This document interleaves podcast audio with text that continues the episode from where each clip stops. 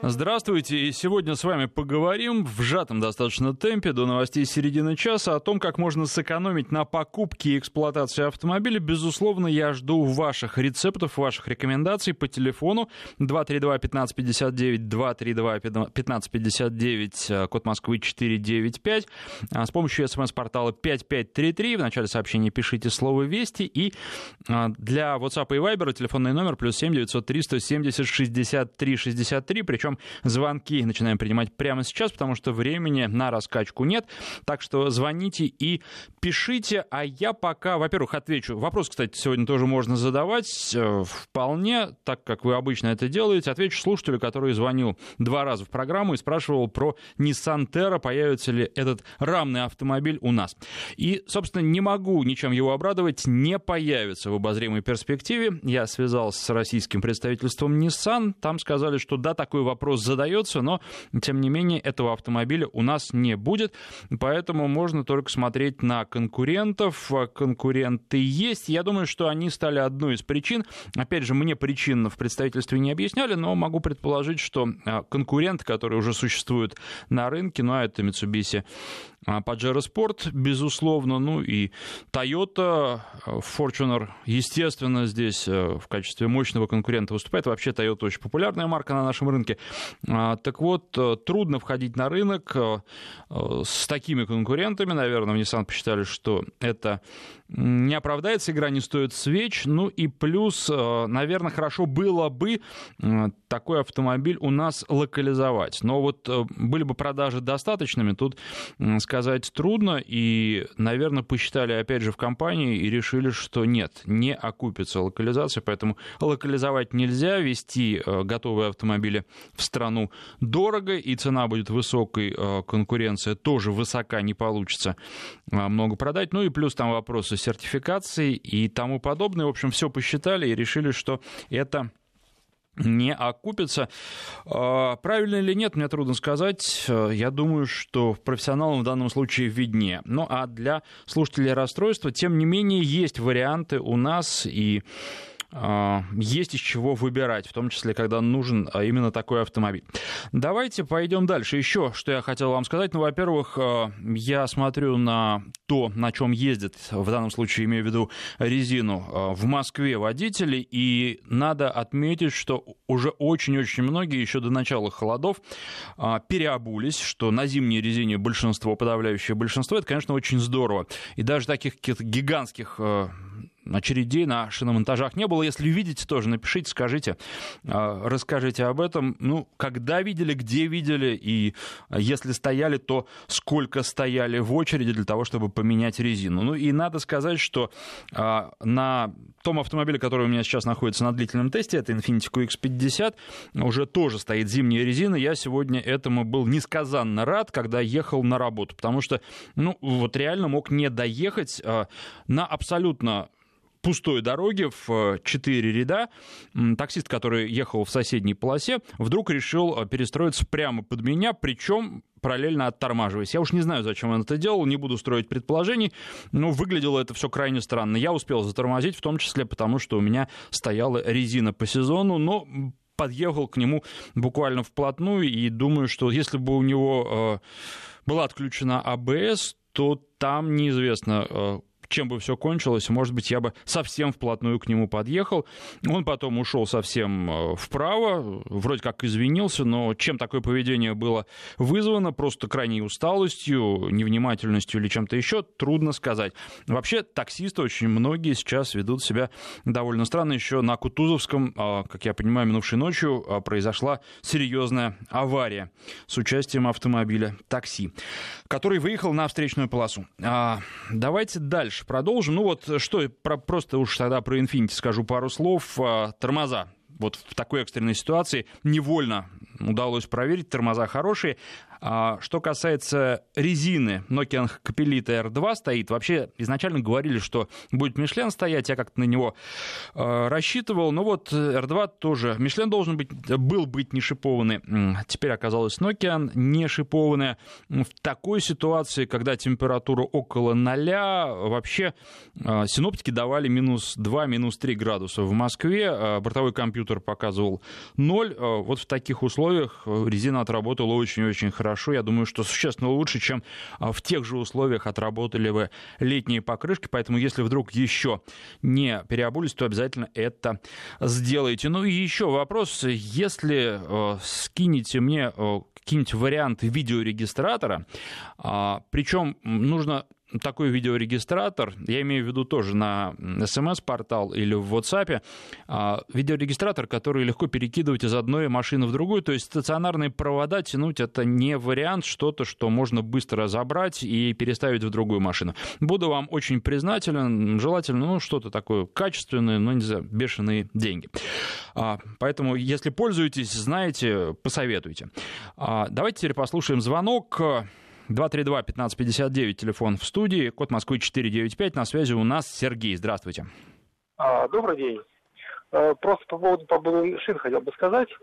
А, мне немножко удивляет позиция людей, которые, знаете, меняют шины на зимние, когда наступит хотя бы легкий, но снег.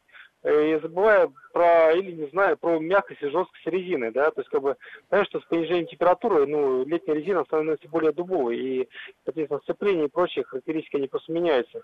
И народ почему-то, вот, повторяю, ждет именно снега, а не какого-то э, минимального похолодания, там даже до 0 градусов. Вот я сам меняю резину где-то, знаете, вот в конце октября, ну, число 25-27 даже некоторые соседи говорят, да что, там светло, и, то есть тепло, э, почему-то меняешь. Говорю, вот посмотри, через неделю или на этой неделе уже будет похолодание, ну или снежок легкий, бывает так в ноябре в начале даже.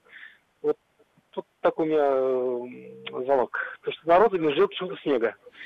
Да, безусловно. Небольшая, что ли. Вы правы, спасибо за это да. уточнение еще раз, потому что, ну, я сказал, но сказал, наверное, недостаточно четко. Безусловно, при нулевой температуре должна работать уже зимняя резина, а, и ну, температура перехода на зимнюю резину где-то 5 градусов. Все производители без исключения говорят, что до плюс 5, плюс 5 градусов, до плюс 5. Летняя резина дальше, она уже стремительно теряет свои свойства. Есть э, разные варианты переходные, но это скорее исключение исключение, чем правило. В частности, вот все тот же Мишлен делал а, резину, которая, летнюю резину, которая позволяла ездить до минус 5 э, градусов, даже до минус 10 градусов. Опять же, не везде, не во всех условиях она была хороша, на льду совсем не хороша, но в других условиях а, неплоха. Поэтому здесь э, варианты вот, ну, менять пораньше, да. Тут еще все зависит от того, шипованная резина, не шипованная. Многие стараются шипованную беречь и считают, что по асфальту она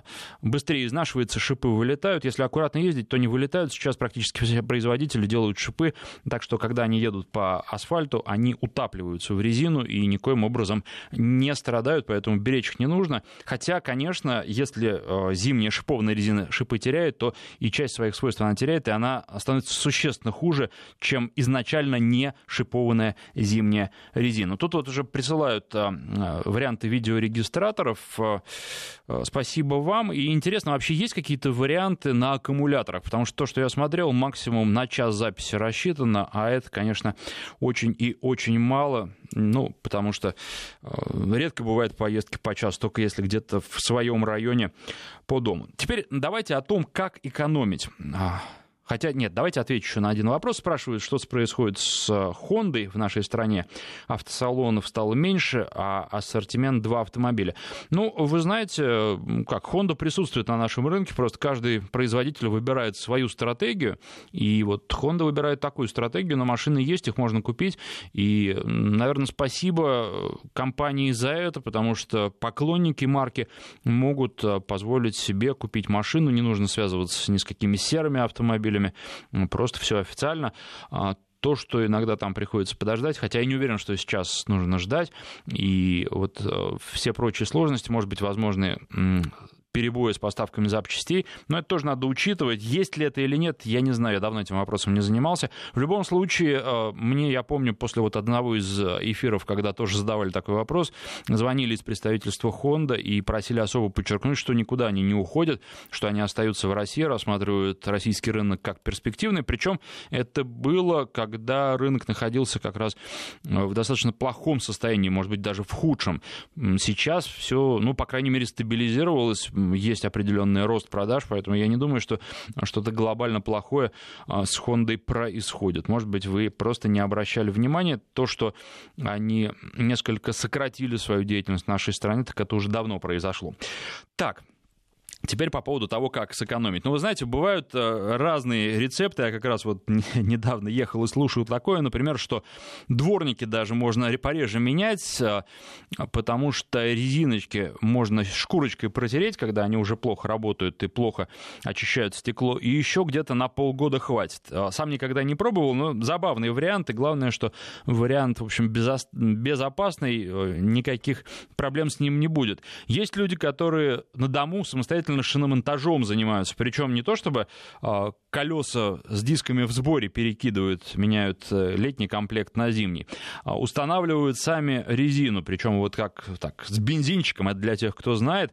А, вот, вот это, конечно, делать э, настоятельно не рекомендуется, и, наверное, это не тот способ экономии, а, который должен быть потому что, ну, монтаж нужно делать и балансировать колеса в том числе.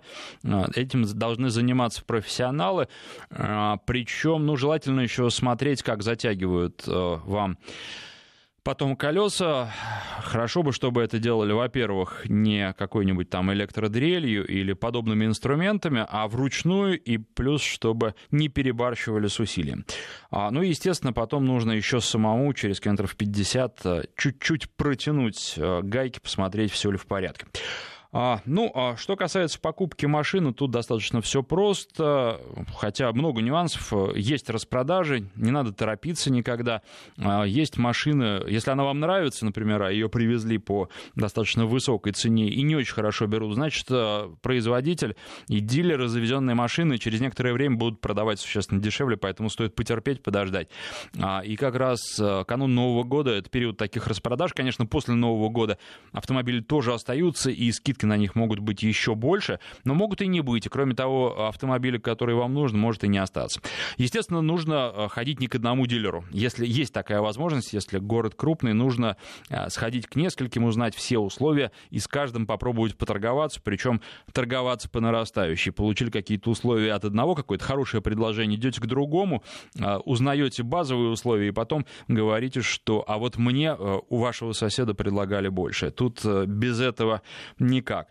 Ну и, естественно, такой вот... У нас любят машины большие, но с э, бедной комплектацией. Поэтому очень часто э, хорошие, богатые, высшие комплектации, не обязательно самые высокие, потому что в них есть много вещей, которые не нужны, остаются. Их не берут, и потом на них существенные скидки. Вот такие варианты тоже нужно рассматривать, потому что машина в хорошей комплектации — это всегда здорово. 232-1559, телефон в студии. Константин на связи. Здравствуйте. Здравствуйте.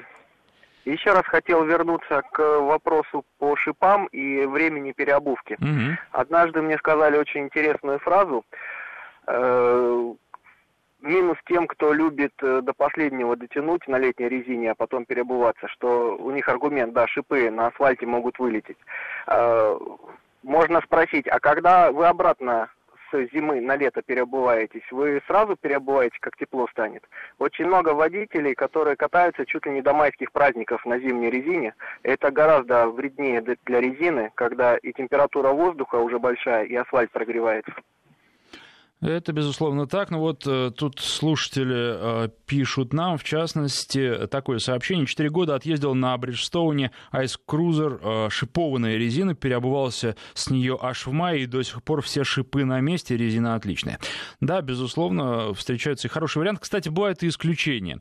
А, бывает так, что шипы не очень хорошо держатся. Обычно выходит такое поколение, производитель узнает о том, что проблема массовая, и потом в следующем поколении эту проблему устраняет устраняют. Но вот такое тоже бывает. Э, с этой точки зрения не всегда брать, э, хорошо брать новинки. Может быть, имеет смысл а, взять что-нибудь э, проверенное уже коллегами-автомобилистами, и к автомобилям современным это точно так же относится. А, Причем а, детские болезни никто не отменял. Чем больше электроники становится, чем сложнее становятся автомобили, тем, конечно же, а, больше потенциальных проблем, и что-то вылезает, что-то все-таки производитель очень часто не предусматривает. Это, наверное, в первую очередь касается самых высокотехнологичных европейских машин с японцами. Они люди консервативные, и они все сто раз проверят, прежде чем отрезать, отмеряют сто раз. И вот у них такое бывает реже, но, естественно, тоже бывает, они тоже люди. Поэтому здесь э, иногда лучше не торопиться и взять ту машину, в которой детские болезни уже исправили. Причем э, то, что машина на наш рынок попала не сразу после международные премьеры. Была где-то уже и прошла обкатку на других рынках на протяжении года, двух лет.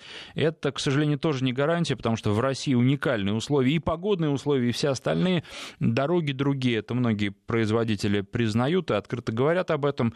А, поэтому то, что у машины не было проблем, но в каком-нибудь условном Гондурасе, совершенно не означает, что не будет проблем и в нашей стране. 232-1559, телефон в студии. Андрей на связи, здравствуйте. Здравствуйте. У меня вопрос вот по поводу Хонды. То, что, я не знаю, конечно, не берусь судить по поводу стратегии компании, но сейчас в данный момент на рынок поставляются не те модели, которые пользовались все время повышенным спросом. Это Honda Accord и Honda Civic. Ну, вы знаете, в чем вопрос?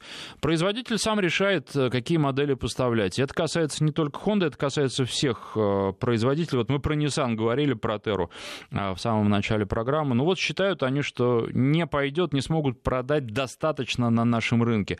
Правильно или неправильно, очень трудно судить. Это вообще можно выяснить совершенно точно только экспериментальным путем. Но не каждый производитель на такой эксперимент готов. Некоторые, наоборот, готовы, но как раз подобные эксперименты, если их слишком много, то приводит э, к проблемам, к тому, что бренд может даже полностью с рынка уйти. Такое тоже случалось. Были бренды, вот итальянский бренд один в частности, который на наш рынок 4 или 5 раз пытался зайти, и это все было неудачно.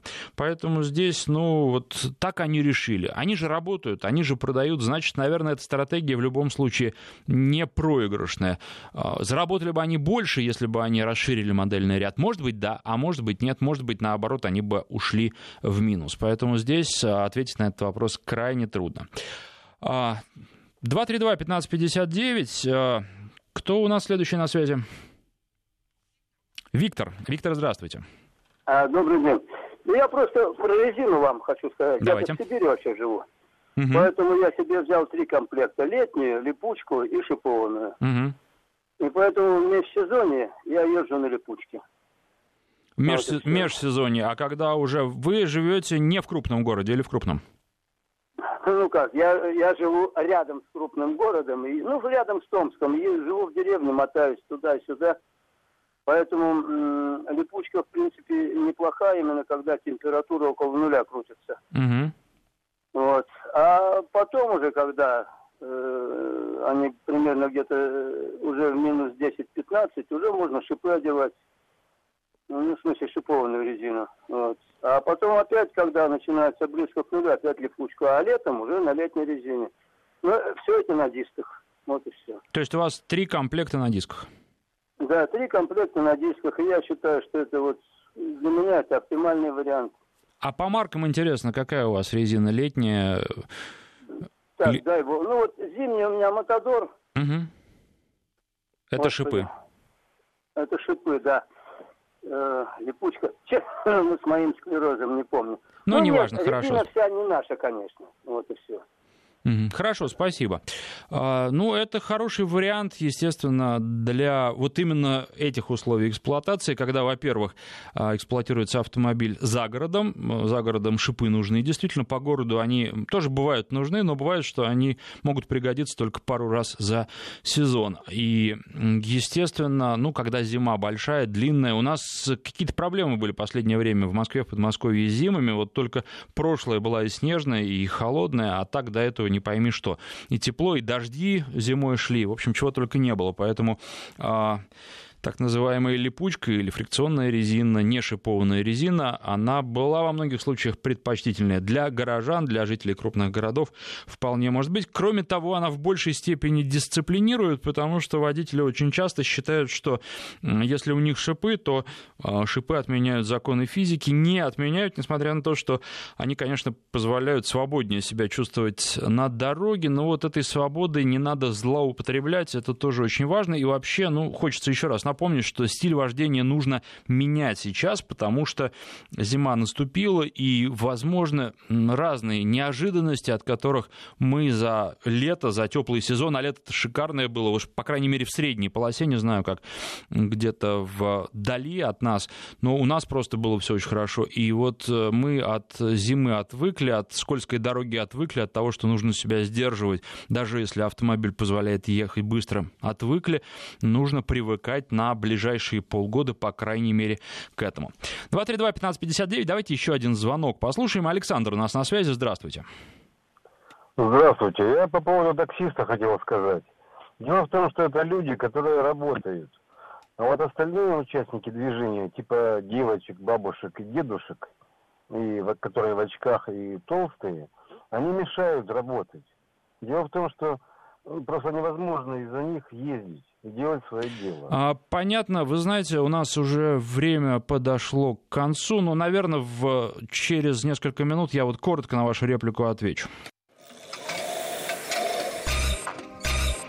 Народный тест-драйв с Александром Андреевым.